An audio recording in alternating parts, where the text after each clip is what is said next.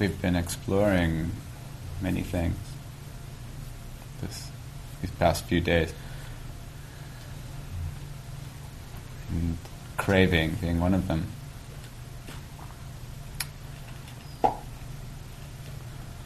I don't know how many of you have been craving to stay concentrated, whether it's the breath or the body. In,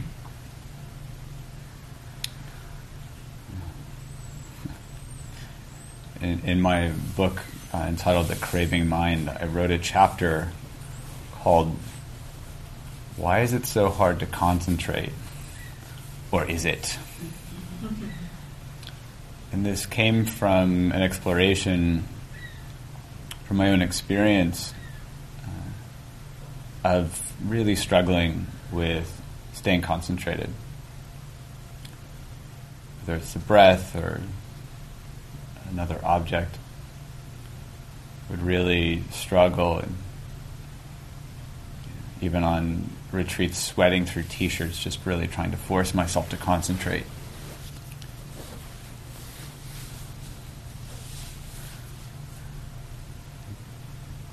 there are some of you may have heard of this list of seven things called the factors of awakening i thought maybe this morning we could explore that a little bit in the instruction. I had at first kind of memorized it as a list, and that wasn't that helpful for me. But in one particular uh, teaching, they're, they're taught in a particular order. And when I explored that experientially, I find, found it extremely helpful. So perhaps it will be helpful uh, for you, perhaps not. You can see.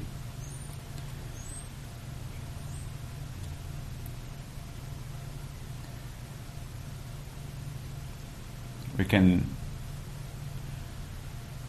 maybe use the analogy of, of reading a book or uh, even apply this to the breath as I, as I walk through these seven factors. The first factor is uh, basically is mindfulness. So we pay attention, we bring awareness to the object. So if the object's a book or our breath, we can bring awareness to it. But if it's kind of boring, it's going to be really hard to read the book if the breath seems kind of boring, it's going to be, it might feel like a struggle to continue to pay attention to it. So when this factor is brought together with the second factor of awakening, interest or curiosity, something interesting happens. So if it's a book that's interesting, suddenly it's less of a struggle to pay attention because we're interested. We're, we want to know how the story unfolds. If it's the breath,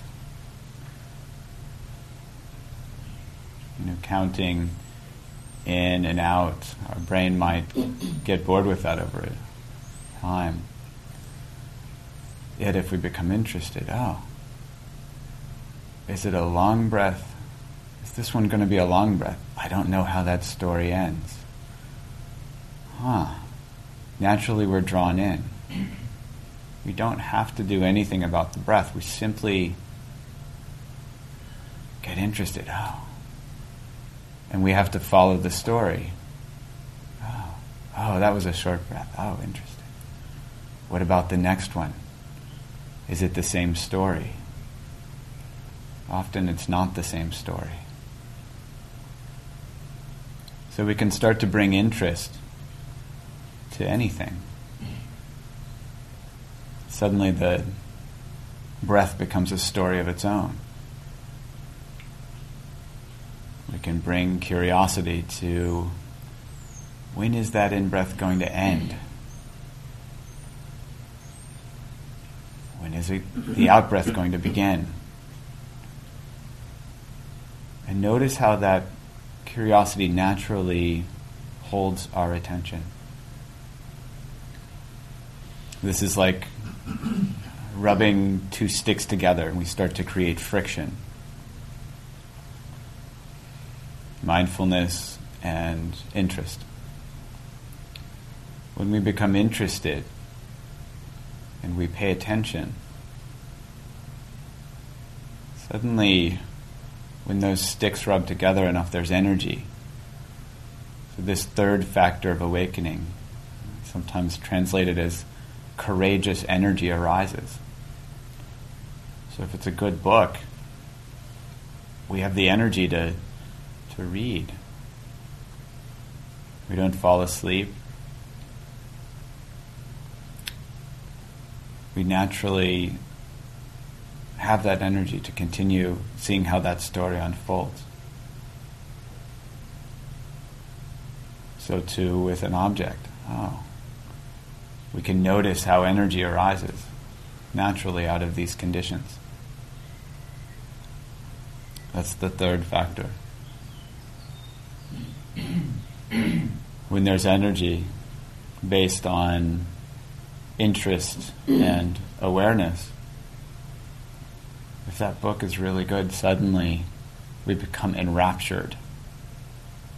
So, rapture, or even joy, is a translation of this fourth factor of awakening. We become enraptured with the book. Wow, this story is really interesting.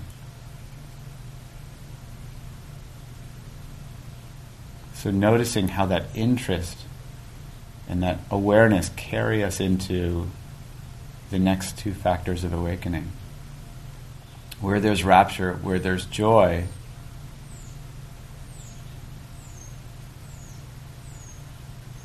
feels good. There's a calming. And that is the fifth factor of awakening. So, tranquility. So, when we become enraptured, there's this natural tranquil state. If we're really into a good book, we can sit and read for hours. If we're really into a good breath, we can sit and pay attention for moments right, as we string these moments together. Notice how none of these take any force. None of these take any drive, any white knuckling. They simply arise out of conditions. So, awareness, factor number one, interest, factor number two, energy, factor number three, rapture, joy, factor number four, tranquility, factor number five.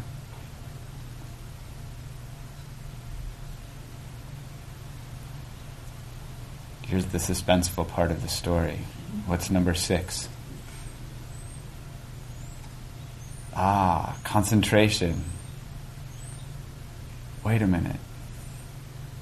Concentration arises out of conditions? I don't have to force myself to concentrate?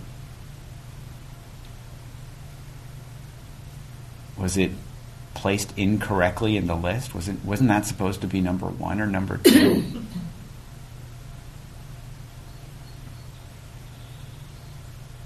when we're interested, when we've got the energy, when we're enraptured, when we're tranquil, these conditions set up concentration concentration naturally arises out of these conditions. No force necessary, no effort required. Just like if you're noticing that you're interested in hearing how all of these factors come together, your mind might not be scattered. It might not take a lot of force to pay attention. and importantly, it's not some cognitive skill. Oh, I have to remember these things. It's simply about noticing how they naturally unfold. Bringing awareness and curiosity together, rubbing those two sticks. So concentration arises. And then the seventh factor of awakening arises out of those conditions equanimity. We become equanimous for reading a really good book and we're so concentrated on it. There can be all sorts of mayhem happening around us yet we don't notice. We're that concentrated. We're not moved by the external conditions, the circumstances. Somebody might be screaming in the background, we don't notice. Our mind isn't trying to distract us to do other things because we're concentrated. So that equanimity, that imperturbability, that non reactivity naturally arises out of those conditions.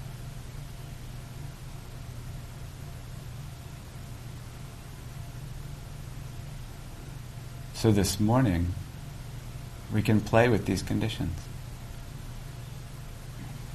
We can find an object, whether it's the breath, whether it's the body, whether it's anything else. Bring these first two factors of awakening together paying attention, bringing awareness, being curious. Oh. Is that breath a long or a short breath? Oh.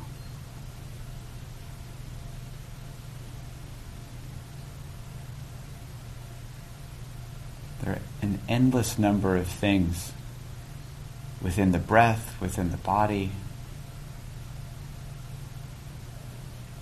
within whatever our object is that we can be curious about. And if boredom arises, oh, what does boredom feel like? As that becomes our momentary object. Oh, interesting. We can explore boredom and become concentrated simply through noticing and becoming interested in that phenomena.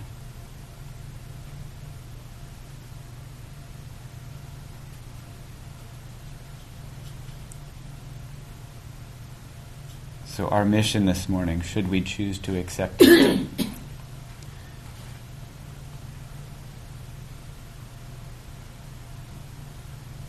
is to play. Literally, play with curiosity. Huh. As we bring it together with awareness. Bring these to an object.